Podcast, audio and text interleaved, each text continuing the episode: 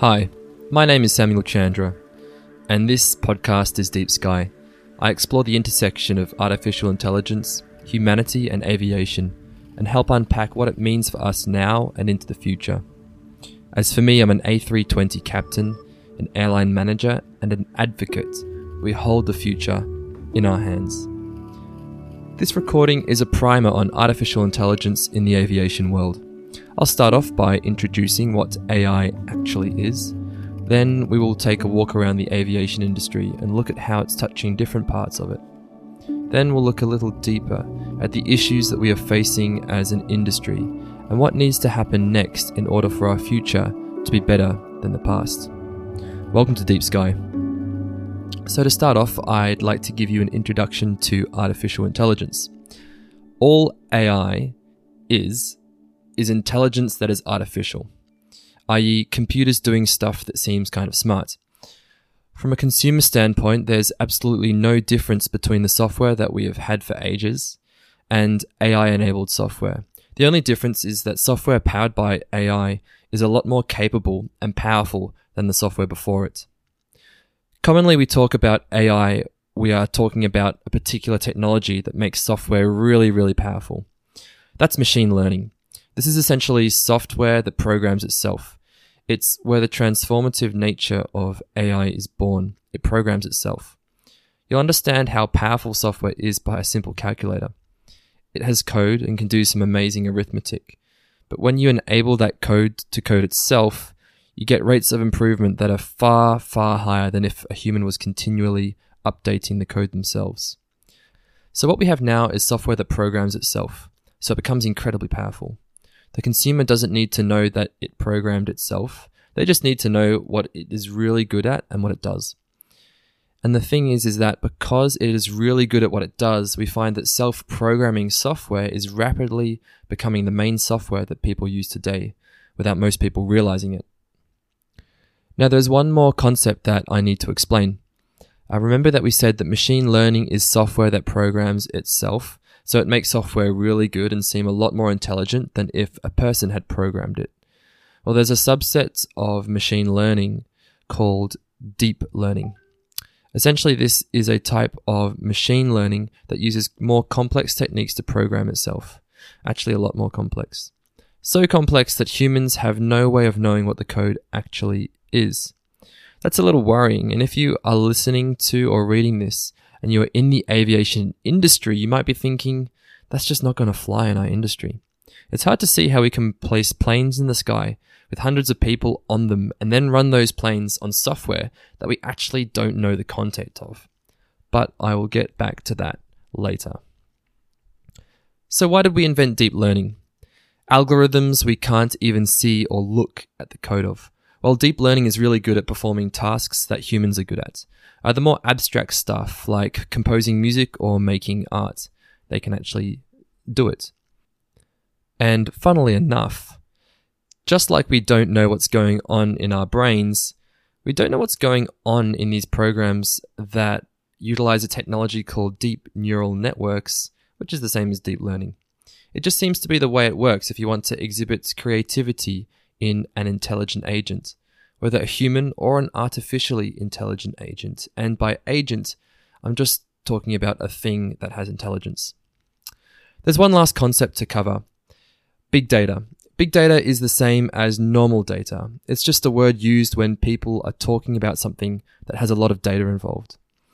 Why is it a thing though? Well, let's go back to self programming software. When machine learning is used, the machine is learning something. When human learning happens, the human learning, the human is learning something. The human is programming itself in a way. For example, you can show a toddler a chair and they will probably be able to recognize all kinds of different chairs after that for the rest of their life. You had to give the toddler some data, the chair, in order for them to learn. It's the same for machine learning. You have to give the machine some data for it to learn by itself. The difference between a self learning algorithm and a self learning toddler is that you would have to show the algorithm about 10 million different chairs, and then after the algorithm would probably only be able to recognize a chair 60 or 70% of the time. That's where big data comes in. Because AI is still pretty stupid. We need lots of data to help it learn things, hence the need for big data. Before the internet, there was a lot less data flowing around. And that's why, since everyone started getting on the internet, sending their data around, we are now seeing AI become super powerful because the algorithms have a much bigger opportunity to learn. So that was a brief drive around the concepts of artificial intelligence, something that's not living that has intelligence, machine learning, which is software that programs itself, deep learning, also software that programs itself, but it's so complex we don't know what's going on, and big data. Now let's have a look at how all of this is changing the aviation industry. So the world has been disrupted by tech. And it's interesting to remember that not that long ago, IT and technology were considered separate fields from human resources or finance. The thing is, is that technology isn't even a field anymore. It's pervasive. It's just like furniture. You, you need a chair to sit on and do your work in a company. You need a desk. You need a roof.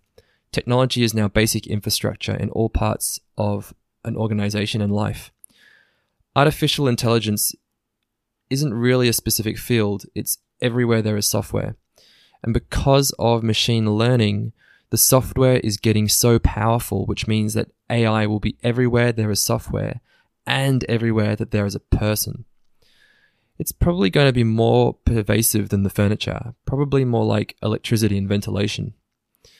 Anyway, that level of pervasiveness will take a few decades to get to. So let's begin by looking at how AI, which remember, for practical purposes, is just really powerful software, is being used in our aviation industry. I'd like to start with exploring flight. Now, self flying planes uh, with passengers are a way off. Uh, we, the technology probably will be ready to go by the year 2035, and let's face it, the military has been flying around full sized autonomous aircraft for decades. But seeing as it takes about two decades for the aviation system to switch over to something like ADSB, I don't think we'll see flying passenger carrying airlines airliners for a while. AI empowered software is the only software powerful enough to make decisions like a flight crew can, which is currently the missing piece in aviation. Flight path control is well and truly automatic now. The next tasks of navigating and flight planning are being coded or self coded by machine learning algorithms as we speak. Uh, to name a couple of companies, look out for Daedalean, which is a Zurich based startup, and Airbus's A Cubed Silicon Valley Innovation Hub, especially their Wayfinder project. The decision making component of flight control has a few years to go yet. The military has developed automatic target selection software. Yes, self programmed too and no doubt has software that can also decide whether or not to actually take the shoot to kill. But as for the civilian domain, there hasn't been a whole lot of stuff come out yet that can do things like return to the gate if there is an unruly passenger, talk to air traffic control, or decide to divert when there is a critically sick baby in the back of the plane. That's where the work needs to be done. Uh, the next domain, and where the bulk of the work has been done at the intersection of AI and aviation to date, is maintenance. Companies such as Rolls Royce have been scooping up data for decades. There's something like 25,000 parts in each turbofan that they sell to an airline, and maybe about a thousand sensors in each one. These sensors are continuously pinging loads of data to the Rolls Royce Control Centre, which is in Derbyshire in the UK, where this data is being put into a massive data store and analysed. It's a funny thing, but true that engine companies are likely to be the first people in the world to know that there is an engine malfunction on any given flight, even before the pilots in the plane, and long before the airline. It's crazy, but true. Anyway, the software engineers at Rolls Royce let loose a bunch of self programming programs onto this crazy, massive amount of data. And these programs do just that. They're given a set of rules of the kinds of things to look for, like look for patterns, look for outliers. Then they go and look for them. Because the software engineers don't know what these patterns or outliers are, they let the software program that kind of thing into itself. Once that's done, the program is also asked to spit out its recommended maintenance interval for each part of the engine or for every plane in the world, and it's different every time. This extends the lives of the engines, saves a lot of downtime for the airlines, and saves a lot of money in the process. Airbus is using its Skywise platform, Boeing its Analytics platform, and each big manufacturer has the same kind of thing. Um, the concept is expanded to all parts of the plane, not the engines. And if, uh, as an airline, you let the manufacturer use all of your data for free, they might help you out a little depending on how hard the airline negotiates. Air traffic control. Now, this is a, a tricky one. Um, yes, it's you can use machine learning or deep learning to um, ingest a lot of data to come up with some incredible ideas on how to optimize the global air traffic network. But then you have to actually change the network. Uh, it's going to take a while, hence, real change in this area is quite a long way off. However, they are developing some AI powered systems for unmanned traffic management, which is essentially ATC for everything without a pilot, mostly small UAVs. Uh, this area, which will mostly be confined to airspace under 400 feet, will be transformed over the ne- next decade. Airports. Um, other than making money out of car parking, which is quite a uniquely Australian phenomena, uh, airports also serve aircraft operators. As change to the air traffic control part is a much harder task, the surface movement control arena has seen significantly more innovation. Uh, one company called Searidge Technologies out of Ottawa, Canada, is teaching its algorithms to visually recognize aircraft, ground vehicles, and people in the air and on the ground in order to give airlines and ATC assistive technology. On the airline side, their algorithms have figured out how to specifically optimize the placement of ground equipment and the time the various turnaround elements should happen to increase aircraft utilization. On the air traffic control side of things, Searidge has also trained their software to understand the meaning of air traffic control conversation. Because the software can recognize exactly where all the aircraft are at any given time, and it can also understand what's being said on the radio, it can understand if aircraft are actually following ATC instructions and warn the controller if that isn't happening. The software also lets the controller know when aircraft have cleared the runway or if vehicles like fire trucks are at the incident scene yet. It brings a high capacity to airport surface movement control and a high level of safety. Pilot roster. So, this is a bit of a hot topic. Um, companies like Jeppesen create programs like Jeppesen Crew Pairing that can be used to create rosters that maximize revenue and minimize cost with a given set of constraints. As far as I know, machine learning has not been let loose on these applications. However, they are probably working on it right now, and if deep learning is used, which is highly likely, software providers themselves won't know how these rostering decisions are being made, let alone the airlines, let alone the pilots. It is possible to assure that deep learning algorithms are fair and safe, however, they won't be transparent. The good thing about deep learning making a pilot's roster is that it's truly a mega mind taking into account so many more variables than a human rostering team could. It would even outperform the very best traditional automatic rostering systems. So the real decision that needs to be made is how much will you weight the considerations and the priorities of all the parties involved. The stakeholder consultation process becomes even more important as these algorithms will be trained or taught using historical data that reflects the status quo. If you are happy with the status quo, you will get an initial product that reflects the status quo. But because no airline implements expensive new technology to maintain the status quo, they'll be wanting this for a specific task, like to minimize cost or even to maximize pilot happiness. It could probably do both of those things very well, maybe not at the same time. So it becomes a priority setting exercise, where because the internal rules of the program are masked, the priorities that are given to the algorithm are the essential decisions that people need to be accountable for. And the outcomes of the algorithm have to be attributable to a person because you can't, as yet, as yet shift blame for uh, priority setting or outcomes to a piece of code and say it was the, it was the program's fault. So, if you don't know what's going inside an algorithm, you can't be 100% sure of what the output will be. So, how do you use this kind of software in safety critical applications? Well, I'm glad you asked. Let's continue on. Assurance. Deep learning based software, because of its power, is the kind of software that will be used in everything. One could even postulate uh, a super algorithm that connects every airline system together and dishes out instructions to optimize the performance of the whole thing. From hotel contract negotiation to network selection, the whole thing could be automated in pursuit of a certain set of goals like increased profit or happiness or both. Anyway, that's a slight digression. For some things like optimizing market strategy, it's not so bad if the algorithm isn't 100% right. But for other things like landing an airplane, it does have to be 100% right.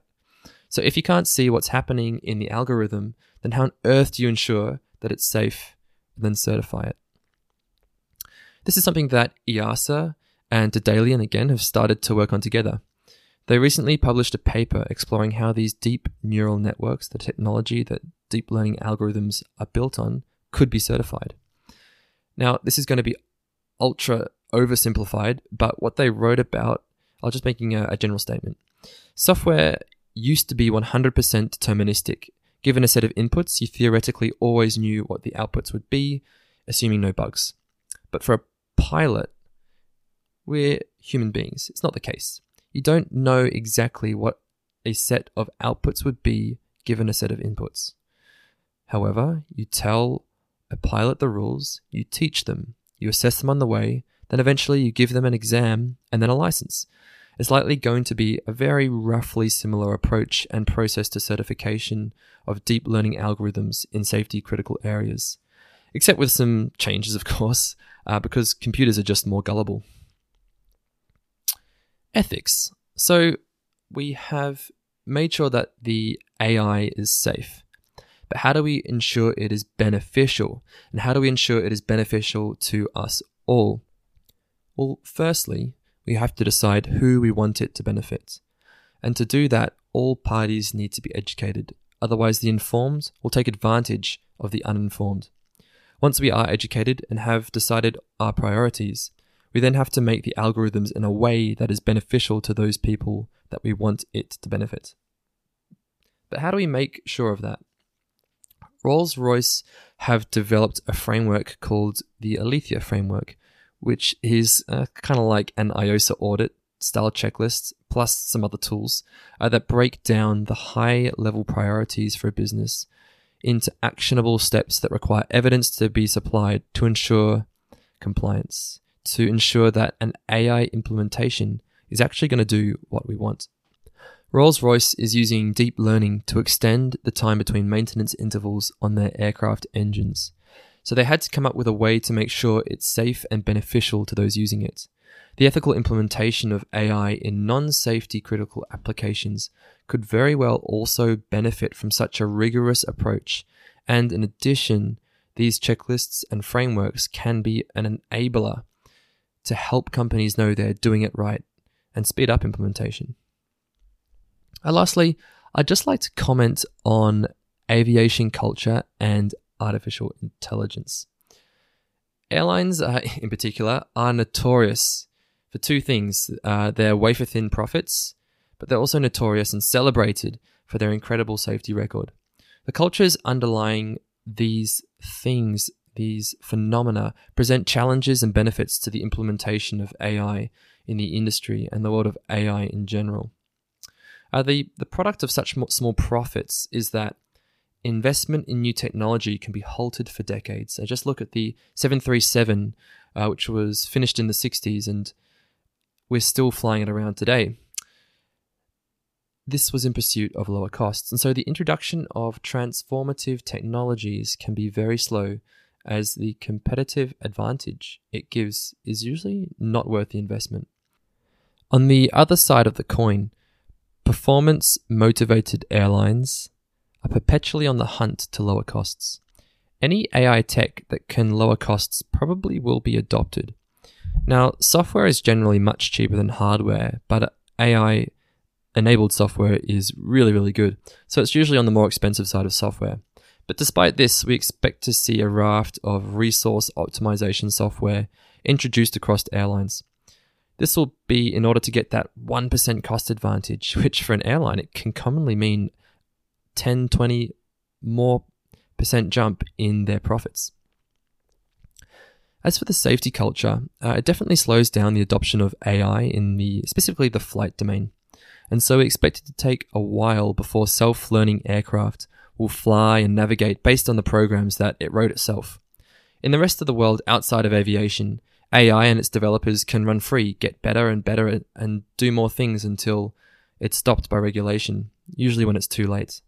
However, in aviation, you can't do anything until it's approved.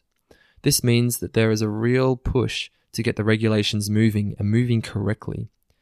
The aviation industry has had to push much harder than other industries that use AI, like the social media industry, to get regulations because they can't deploy anything until there are regulations. The fact that aviation is so highly regulated might actually mean that AI regulations are pioneered in the industry. This could be exported to many other domains. Aviation safety culture and background in implementation of complex systems is what enabled Rolls Royce to develop the world's first AI ethics checklist and toolbox, and systems along with that to ensure robustness and fairness. And in fact, because we as an industry are so good at making dangerous, complex, and dynamic things safe, we could most likely see ethical and safe AI implementation uh, know how developed inside our industry first, and then exported to other industries. So, I hope that you have enjoyed this primer on AI in aviation. There are many more applications and issues that I haven't had time to cover right now. In general, we will see the rollout of AI proceed from the most profitable and least risk applications, like optimizing ticket prices, to those that are the most safety critical with the lowest returns, for instance, automating emergency decision making on passenger airliners. Remember that AI is just incredibly powerful software, but with great power comes great responsibility, and it's our responsibility to use that power to shape the future in the way that benefits the collective. My name is Sam Chandra, and you've just listened to Deep Sky.